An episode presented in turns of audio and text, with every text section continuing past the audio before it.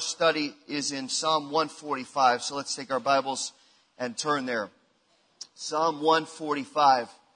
Here, David is writing about kind of an unusual spiritual concept that we don't uh, probably think about very often. Something that we don't talk about a lot. It seems a little bit odd, a little bit um, peculiar to speak this way in terms of uh, our relationship with the Lord. And we probably, likely, don't do it as much as we should.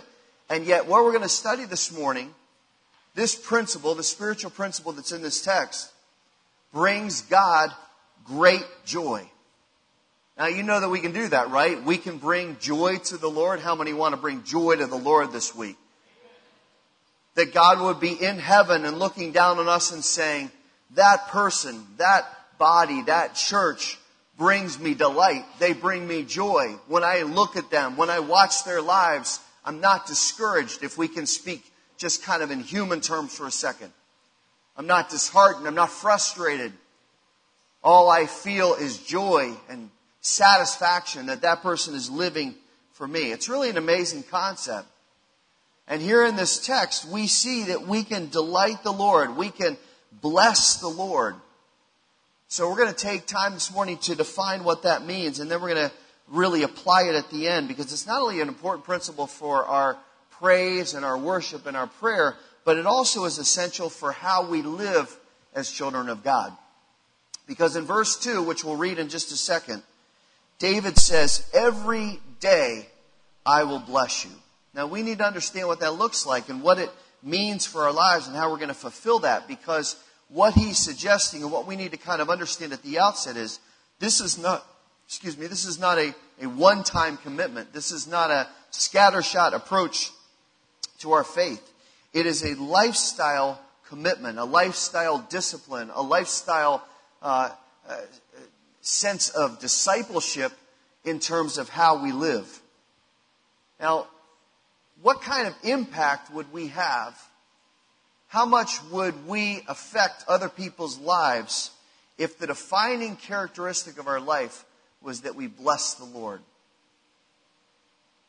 Who would be affected around us? Who would, who would see our spiritual strength? Who would feel spiritual encouragement from us? Who would, um, who would be drawn to the Lord? What would our witness be like to unbelievers if every day, every moment, they saw us blessing the Lord?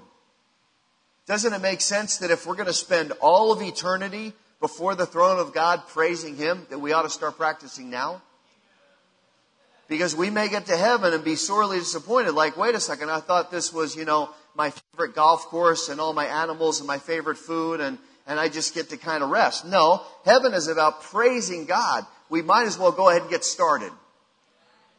Because we are going to be in the presence of our Savior, the presence of our Lord, the one who sacrificed for us and redeemed us out of sin.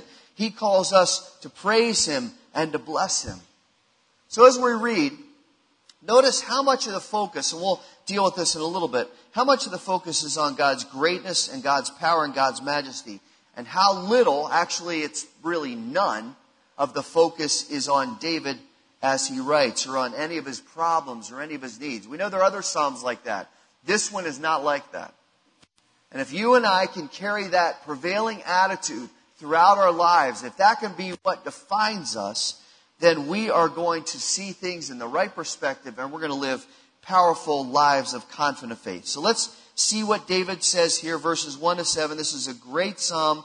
You can read and study the rest of it this week because it'll give you some strength and some reassurance. But let's start in verse 1 and read to verse 7. I will extol you, my God, O King and I will bless your name forever and ever. Every day I will bless you, and I will praise your name forever and ever. Great is the Lord and highly to be praised, and his greatness is unsearchable. One generation shall praise your works to another, and shall declare your mighty acts. On the glorious splendor of your majesty, and on your wonderful works I will meditate. Men shall speak of the power of your awesome acts, and I will tell of your greatness. They will eagerly utter the memory of your abundant goodness, and will shout joyfully of your righteousness. Now, David writes, I will bless your name forever and ever. Every day I will bless you. Now, usually when we talk about blessing, usually when we use that phrase as believers, or we talk about um, being the subject of blessing or being blessed by God, one of two concepts comes into mind. The first is uh, kind of the, the biblical action of uh, blessing that was used primarily in the Old Testament, where there was a, a gift of inheritance or a statement of approval. Uh, this was almost always from a father to the firstborn son, where he would bless the son, and it was kind of a, a declaration of honor and a passing of, of, of the birthright and the heritage. We see it a lot of times throughout Scripture. Probably the most memorable example of the importance of the blessing and the importance of the birthright was with Jacob and Esau. Because Esau wasn't minded to the things of God. He didn't really care about the Lord. He cared about his physical uh, and emotional desires. So when he comes in one day hungry from the field and Jacob's there with a pot of stew and he says, give me some stew, I'm about to die, uh, which is not a sentence you hear often. But um, Jacob says, well, you know, let's make a little trade. I'll give you some stew, you give me the birthright. And Esau squandered the blessing. He squandered what was rightfully his because he didn't care about the things of God. It's a spiritual metaphor in a family story. So the blessing that was passed down, the, the actual confirmation of approval was primarily in the Old Testament. The second way we think about blessing is probably more common to our thinking as believers because we don't tend to put our hands on people and say, I bless you. But we do talk about blessing in terms of how God blesses us. And we kind of define that as having special favor or, or something the Lord has done where He's worked in a unique way. We know there are official blessings in the Bible, but, but more often when we talk about it, we think about it in terms of God's everyday actions. How He's guided us, how He's helped us, how He's answered a prayer, how He's directed us and given us what we don't deserve because He's merciful and He's loving. We say things like, well, the Lord's really blessed me this week. Or the Lord uh, blessed that prayer. I, I prayed and really, my faith wasn't strong, but God really blessed it. Or God's really blessing that church. We, we speak of it in terms of kind of the joy that comes from God's favor. Now, almost always, that is rooted in the idea, and I want you to get this visually now, that God is blessing us in a downward work. That He's in heaven, or He's indwelling, and that He's blessing us down. He's strengthening us and helping us and responding to our prayer, and that He's, He's working in our lives. It's a nice experience. We'd like to be blessed by the Lord, right? This week, you'd love to get to next Sunday and say, wow, the Lord blessed me this week. The Lord really helped me. The Lord really favored me. We always like it when somebody helps us. We always like it when somebody takes an interest in us. Uh, like the call I got yesterday from a, a pastor friend in California, and he said, I just, just called, I was thinking about you. He said, look, if you want a break, you want to fly out, I'll fly out to LA. I'll put you up in a hotel a couple days and I'll just encourage you. I mean, that's a nice offer, right? I'm like, mm, sounds pretty good. If I can find some time, I may take you up on that. He didn't have to do that. He was just saying, I want to bless you. I want to encourage you. I know what it's like. I've been in ministry a long time. And, and, and, I just, I just feel like you need to be strengthened. That's a nice gesture. How much greater is it when the Holy Spirit says, I want to help you. I want to bless you. I want to encourage you. I want to strengthen you. I want to meet your needs. And we know, don't we, that God's help and provision is always perfect. It's always sufficient. And at the same time, He's helping us because we like that benefit. He's also refining us. He's also teaching us that we can trust Him because every single one of us, this is not critical, this is reality. Every single one of us struggles with faith, right? Every single one of us struggles with completely, undeniably, unquestionably, unhesitatingly trusting the Lord for everything. So God says, through this, as I bless you, I'm going to teach you that I'm sufficient. I'm going to strengthen your faith. But at the same time, I'm also going to teach you that your perceived control, that, that all those things that you think you can still manage and leave me over to the side, no, that's not how it works. I want to, I want to uh, de-emphasize self so that you'll learn what it means to trust me. So as believers, we love the blessing of the Lord. We love it when God works. But throughout the Bible, there's another concept that we don't talk about very much, and you see it here in verses 1 and 2. We think about God blessing us downward, if you can picture that. That God is putting His blessing on our lives, that He has His hand on our lives. But here in Psalm 145, 1 and 2, David talks about a different blessing. And this blessing is from us upward toward the Lord. Throughout Scripture, we see the phrase, Blessed be the Lord. David bless the Lord in the sight of the people. Bless the Lord, O my soul, and all that is within me. Bless his holy name. This has nothing to do with experiencing God's favor. It has nothing to do with experiencing his help. You know, I hear uh, some of the some of the preachers that are more popular on TV, and they talk all about well, you're just going to get God's blessing and God's favor, and you pray and speak a certain way, and you think a certain way, and God will bless you, and God will bless you. It's a very uh, capitalistic mindset to Christianity. It's not what the Bible talks about. The Bible doesn't say, well, keep thinking good things and keep saying good things and keep doing good things and God will keep pouring out stuff on you and you'll keep getting whatever you want, whenever you want, however you want, because that's how God works. God's a magic genie. He says, let's get some perspective. Yes, God blesses us. Yes, God's blessing has been more than we can possibly imagine. Now here's our responsibility. Look back at it. He says, this has nothing to do with you and me. It's not just a trite little phrase that we utter as part of our praise. It has a deeper meaning. It's God centered. It is offering Him praise. It is offering Him blessing. Now, as I'm thinking through that and studying that, the question came to my mind that you may have too. How can I possibly be a blessing to the Lord? God is God. God is sovereign. God is almighty. God is loving. God is gracious. God forgives and heals and helps. He is everything. I'm nothing. How can I bring blessing to Him when everything I am and have is because of His grace and mercy? What can you and I offer to the Lord? And what difference does it make?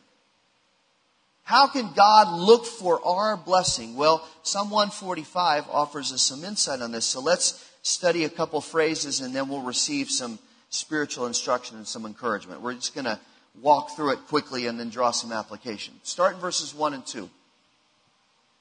He says, I will extol you, my God. The word there means to exalt God.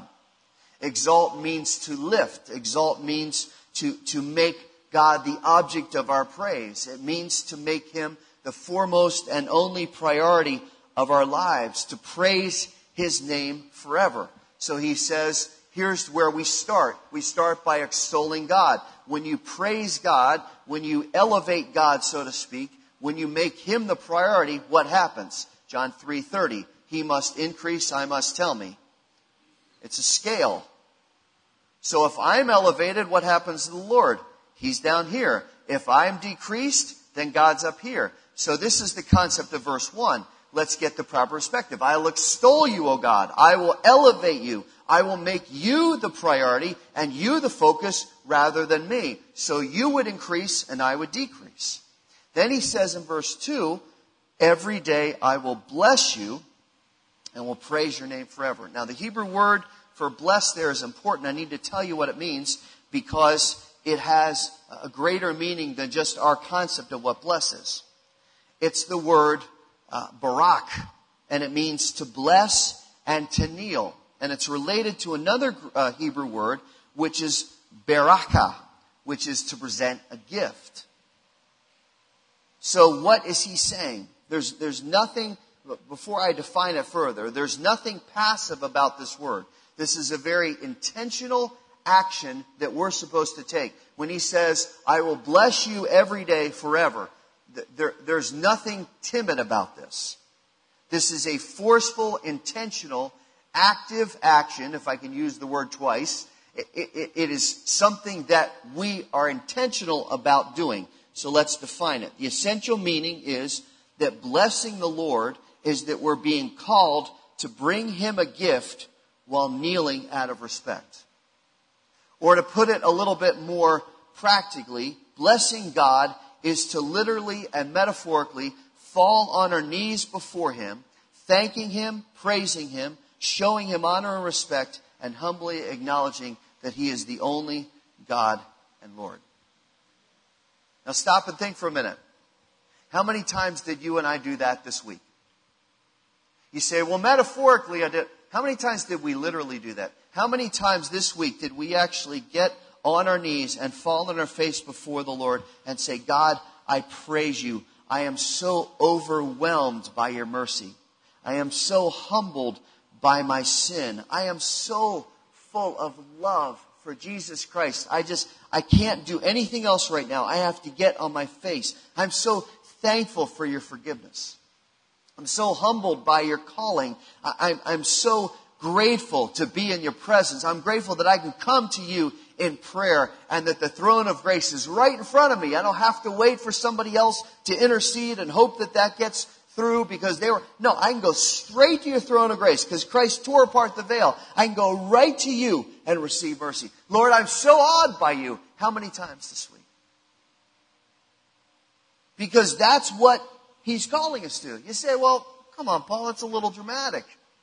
Or, or it's kind of awkward, you know. I mean, what's going to happen if somebody sees me and I'm on my face, you know, they're going to wonder what in the world's going on. Did I pass out? Can, can I, am I old? I just can't get up, which is why I didn't get on my face right then. What, what, what are people going to think? It's, it, the Lord knows I'm saved, and the Lord knows that I see Him as Lord, and that I'm grateful to Him. But here's the hard question. Does He? Does He really see that? How often does He hear us really bless Him? How often does He hear us be effusive with our praise and our thanksgiving and just present ourselves as a living sacrifice? Listen to the words, holy and acceptable in His sight. These aren't just concepts for a plaque. They are the expectation of every redeemed child of God. And we have to get to this place where we are saying, I'm going to bless you every day. I'm going to bless you with the words of my mouth and how I live. Let me give an example of it. I was getting ready for work this week and I had a lot on my mind and just kind of woke up with a lot of stuff and started to get ready and I started to pray and immediately I know you've never done this. Immediately, I started to launch into the litany of things I needed the Lord to do for me today. All right, Lord, here's my list. I got a lot on my mind. You're going to have to help me with this. And I got about 30 seconds into the prayer, and the Holy Spirit stopped me. It wasn't an audible voice, but it was enough that I kind of went, wait a second. And if I had visualized it, the Holy Spirit would have been standing in front of me with his hand up going, wait, wait, wait, wait, wait, wait, stop for a second. And I'm thinking, all right, well, Lord, what's going on? And, and I heard him say in my spirit, are you going to spend any time thanking me?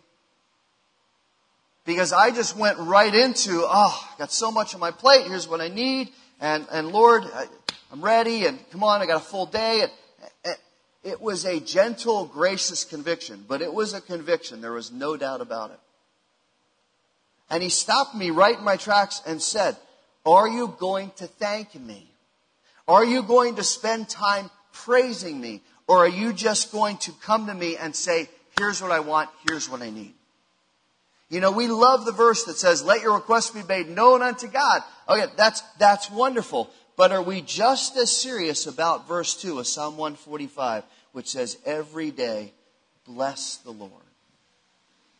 Now, why is that important? It's important because as much as we hate to hear it, there is a very good chance that we can walk into this room this morning and we can sing and we can pray and we can uh, give and we can study, but we can do it very passively.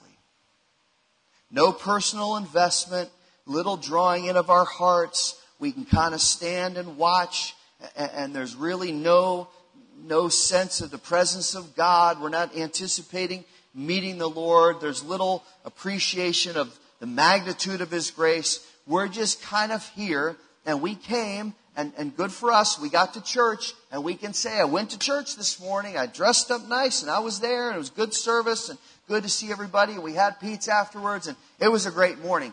But here's the thing. We can walk out of this whole experience and still be disaffected. We can walk out and still be indifferent, but we can say, I'm a Christian, I went to church, I'm saved, I'm going to heaven, I, am I'm doing all that. But, but there's, there's nothing that draws in our heart. Now, why is that a problem? It's a problem because if you go back to verses 1 and 2, we're supposed to be Barak and Barakah. We're supposed to praise Him and give Him gifts, not just this morning, not just, well, I put something in the offering. We're supposed to give Him gifts every day. And those gifts are wide. So what are they? Let's talk about a couple of them real quick. How do we give to the Lord? Well, obviously, our literal gifts, what we just did a couple minutes ago in the offering. We gave our tithe and our offering to the Lord, and that's recorded in heaven. Not only what we gave, but how we gave it. What our attitude was, whether, whether we really uh, just did that joyfully. So there are a couple questions we need to ask to evaluate as we give. One is, am I giving joyfully or am I giving out of obligation? Am I giving because it's the desire? I can't wait to get to the, to the house of the Lord and to give, as it says in the Old Testament, that they would come daily and give to the house of the Lord. It'd be interesting to take a seven day a week offering, right? They would come daily. They'd give their offering to the Lord. They couldn't wait to get there. So are we giving joyfully? Second, are we giving sacrificially? Not just what our conscience tells us, not just what the bottom line says, and we hit a certain percentage and we do that and we're good. Are we giving sacrificially? Third, are we giving daily? And this is where it comes not just what we put in the offering basket, but in terms of are we spending our money wisely? Are we using it to advance the Lord? We don't talk about giving a lot in this church, but, but we should not underestimate the importance of actual financial giving to the Lord. Over a thousand times in Scripture, God talks about giving. That means it's a priority to Him. It's one of the ways that we can bless the Lord. Second, would you see that we also bless him by the gift of our presence. Now, as I wrote that in I thought, boy, that sounds kind of narcissistic. You have the gift of my presence. Isn't it good? Aren't you glad I'm here? But that's not what it's talking about. The Bible says in Psalm 100, enter his gates with thanksgiving and into his courts with praise. Give thanks to him and bless his name. In other words, God desires our presence. Now, as a parent, I love being around my kids. I love being with them. I love spending time with them. I love talking to them. I love hearing what's going on in their lives. Even if we're just doing nothing, even if we're just hanging out, I get to be in their presence. And as we all know, right, as you get older and they get older and the schedule gets busier, that time gets more and more rare. And we have to be careful that we don't do, uh, that, that, the time that we do have isn't filled with electronics and, and, and communicating with other people that are sitting somewhere else rather than the people that are with us. I, I caught us the other night. I forget where we were. I don't know if it was a restaurant or somewhere. And, and I looked around and I thought, oh my goodness, we've turned into that family. Because everybody was on a device we were doing some work, changing emails, and the kids were playing a game, and they were communicating and doing whatever teenagers do. It scares me. I don't even know. And, and, and I thought, I looked around and I thought, all five of us are sitting here. This is a rare moment. We don't get this often. And what are we doing? We're all staring at a screen. That's not actual time in each other's presence, is it? Oh, we're in the same room. There's proximity, but we're not together.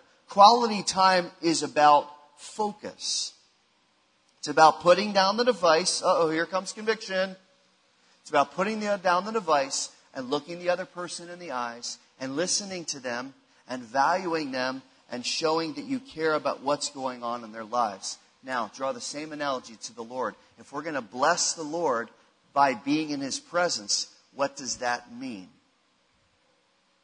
It means not grabbing five minutes while I pray while I'm eating breakfast or, or I'll grab a little bit of scripture and just fill my heart and just kind of go on. It means quality time with the Lord. Why? Because for some reason, the Lord wants us to be in His presence. For some reason, the Lord values that fellowship and He wants us to pay attention to Him and listen to Him and show love for Him. It's not really hard to imagine as a parent why that would bless the Lord, why that would bring Him so much joy. So He needs time where we're in His presence, and we need time where we're in His presence. Third, we can also bless the Lord with our praise and our worship. There's been a lot of discussion about worship over the years, a lot of debate on what it's supposed to look like and what kind of songs to sing and how the lights should be and whether there should be a band or not a band and whether there should be guitar and drums or we should sing hymns or should be hymn books, should be screens, should there be fog, should there be not fog, should the ceiling be painted black, should people on stage have a tattoo. There, there's all kind. I, it, it, it hurts my mind to think about the discussions about worship. We're talking about the wrong things. You know what worship is? Worship is simply getting into the presence of God and humbly acknowledging His greatness and His authority and being grateful for His mercy and saying, Lord, we need you. If we will gather and do that, God will be honored. God will be blessed. But if we make it difficult or we try to make it creative in the sense of being clever, or we try to manipulate emotion, and this happens all throughout denominations and all throughout generations. If we try to manipulate emotion and get people to feel something so that they'll be drawn to a certain response, that's not worship.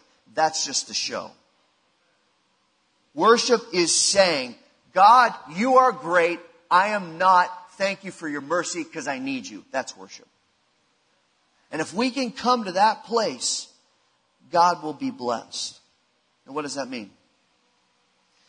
Like we talked about last week, it means that our praise shouldn't be muted or limited or hesitant. It should reflect how much we love the Lord and how thankful we are. Look at verses 3 to 7 just for a minute.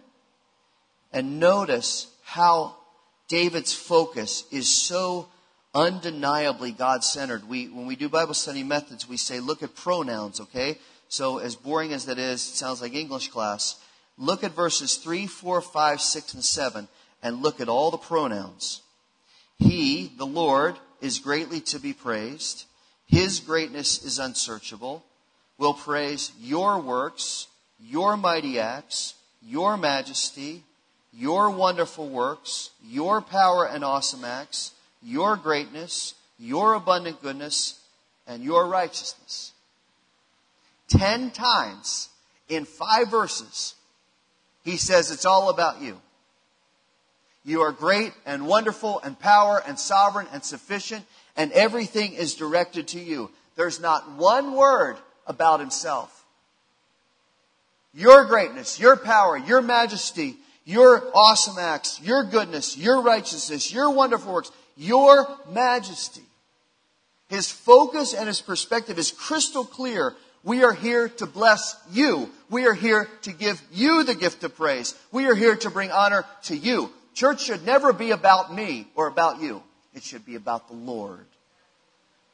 And we've gotten so off track in Christianity because we've made it about us. We preach about our felt needs and we make it so it'll be attractive and relevant. And there's nothing wrong with being relevant. We should be relevant to our culture, but not at the expense of drawing glory all to God. So worship is about bringing glory to God. Why is that important? Because Psalm 22 says God inhabits the praises of his people. It's a reference to the tabernacle where they would put up the tent and God's presence would come down and dwell among the people. Why? Because he delights in our praise. When God looks at you, when God looks at me, how does he see us praise? When God looks at this church, how does he see us praise him? Is he delighted? Does he go, wow, look at them. They are so sincere and they are praising me and they're not ashamed and they love me and they're joyful. And, and you know what? They're a little nervous because they can't sing very well, but oh, I'm just so satisfied. I'm so pleased. Look at that. Or does he say, why are they holding back? Why, why aren't they praising me?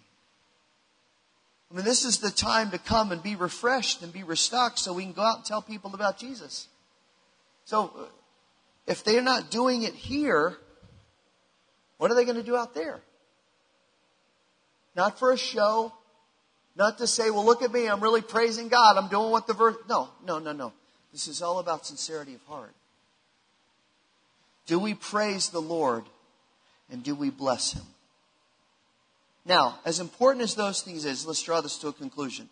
As important as those things are, we need to be careful that we don't conclude that if we just give more and, and we spend more time in the Word and in prayer, and if we'll just loosen up a little bit in our praise, that everything will be great and we'll be doing what God calls us to do. Because it's easy to do those things and still not be spiritually sincere. So let's look back at one more verse and we're going to pray. The real secret to the passage is in verse 2. And it is a simple phrase, and it'll slip by us if we don't really stop and listen to the Spirit, where David says, Every day I will bless you. Every day I will bless you. Now, what does that mean? It says that the blessing of the Lord is not just a series of spiritual actions throughout the week. It's not a church service here and a Bible study there and some time in prayer and serving in the nursery and making a meal for somebody and maybe some worship music or listening to a sermon in the car and, and kind of doing our best. And there, I've, I've blessed the Lord every day. I mean, that's a pretty good list. If you're doing all those things, you're doing pretty well. But it's not all that the Lord wants. Listen carefully now because I want you to hear what the Holy Spirit says, not what I'm saying. God didn't create us, and He didn't sacrifice Christ for us, and He didn't redeem us and indwell us and secure us forever so we can live a nominal life. He created us for something far greater. And we've used the verse before, and you've got to hear it again. He calls us to be a living sacrifice. What does that mean? It means total, complete, unselfish abandonment to His will and His holiness and His lordship. Think about the words the choir sang. I was created for your glory. All of my days were made for you. Lord, you have formed me and you know me.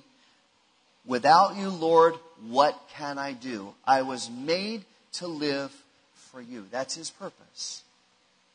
He formed me out of dust so that I would be living for him. He created you and me in his own image, and through Christ, as redeemed children of God, he conforms us to his son.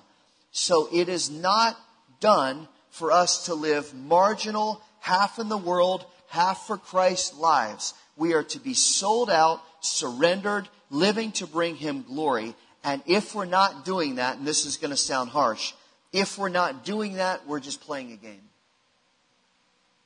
If we are not completely surrendered, completely sold out to Christ, if our life is not about bringing Him glory all the time, then essentially we are acting a part. We're saying, I can do this here and not do this here, and God will be blessed. But that's not how it works. Because the rest of the song says, Lord, I give my life as a sacrifice for you. I give everything as an offering to you. That's blessing. That's blessing the Lord. It's kneeling and giving him a gift. And in this case, the gift is our whole life. Now, why do we do that? Why do we do that? As a believer, this is actually easy. You're going, doesn't sound easy to me. But this is actually easy to do, to live this life of faith and obedience and praise. Why do we do it? What's the motivation? What's the draw? How do we, how do we get inspired in our hearts to do this? Let me give you three reasons and we'll pray. Tony, come. Number one, we do this because we want to bring him glory. We want to bring him glory. Think about that now. Think about that. Psalm 29 says, Ascribe to the Lord the glory due his name. There are so many pretenders this morning that are saying, Give me glory. So many people who are saying, Look at me. I have political power, or I'm socially relevant, or I'm an entertainer, or I'm an athlete, or I'm somebody that you should follow on Twitter. It's all about me. And God says there is nobody else that deserves glory but me. God is a jealous God. And he's so jealous of his glory that he says in Revelation 16 that the Spirit says people who blaspheme God and refuse to give him glory, this is harsh, they'll be scorched for their pride with fire. God says, I'm not going to take anybody else taking my glory. I'm the only one that gets glory. Say, well, that sounds really narcissistic. No, He's God. He doesn't have to defend His glory. He says, I want you, my children, to bring me glory because look at what I've done in your lives. Come on, you're not the same as you were 10 years ago, right? I got saved in 1974, 40 years this summer. I'm not the same as I was then. I'm not the same as I was 20 years ago. And praise the Lord, I hope I won't be the same tomorrow as I am today. You deserve the glory. You deserve the honor. You deserve the praise. Come on, we can't give anybody else that glory this week, including ourselves. Why do we do it? To bring Him glory. Second, we bless Him so others would know Him and love Him. We've talked about it a lot. I won't belabor it, but think about the disciples again before the Spirit came talking about themselves, thinking about themselves, defending themselves, arguing, not listening to Christ, not hearing what he said he's going to do, completely ineffective in ministry. Christ sends them out at one point and they come back and they say, We couldn't do anything. But after Pentecost, after they prayed and after they yielded themselves and after the Spirit came and empowered them, they could not be stopped. It is such a stark contrast between Luke 24 and Acts 2 that tens of thousands of people got saved and redeemed and the church exploded and changed the world. Oh, what would happen, church, if the American church alone got serious about prayer and about yielding itself to the Lord and about submitting to the Spirit? How much would God work? We're playing around. We're not doing anything. And God says, call on my name and bless me and I'll work and people's lives will be changed. All around us, people are going to hell and we just kind of wander and say, what's tomorrow like? We bless him so others would know him. Finally, we bless him because we love him and we want to bring him joy. Who has loved you more than the Lord? Who has proven their love more convincingly? Who has ever sacrificed for you more than God has? Who's been more merciful and more gracious? Who's been more faithful and more caring and more generous? There is no one like the Lord. And if, like me, you've been pulled out of the miry clay and you've been rescued from sin and you've been forgiven and you've been justified, declared righteous by Almighty Holy God, and you have been secured forever, and you have joy inexpressible. Listen now, I'm done. Don't you want to bring Him joy? Think about what God has done in our lives. And He says, Now I bless you more than you can imagine. Now bless me how you live, how you think, how you speak, how you praise, how you worship, how you give. It should be to bless me and to bring joy to me. Let's close our eyes. Let this settle now in your heart. Holy Spirit, help us right now.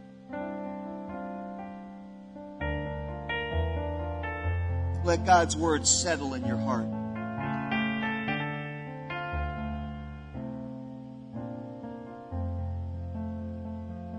Maybe the Word of God cut deeply this morning. That's what it does. It's a two edged sword, it rightly divides our soul.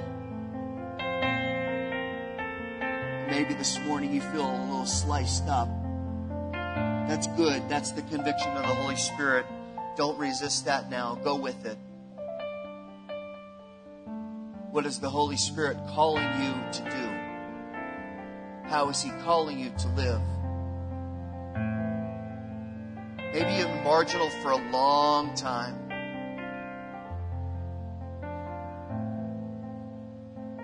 What is God calling you to? How is God calling you to change this morning? Look, this is not just a, a one time I'm under conviction and I'm ready to go type of thing. This is now a commitment. This is lifestyle. Are you ready to walk with Him? Are you ready to really surrender yourself and bring blessing to Him every day? That's what we're called to. This is not an option. This is a command. I want to encourage every one of us, and I am very included in this, that we would search our spirit right now for pride, search for a, a resistant attitude,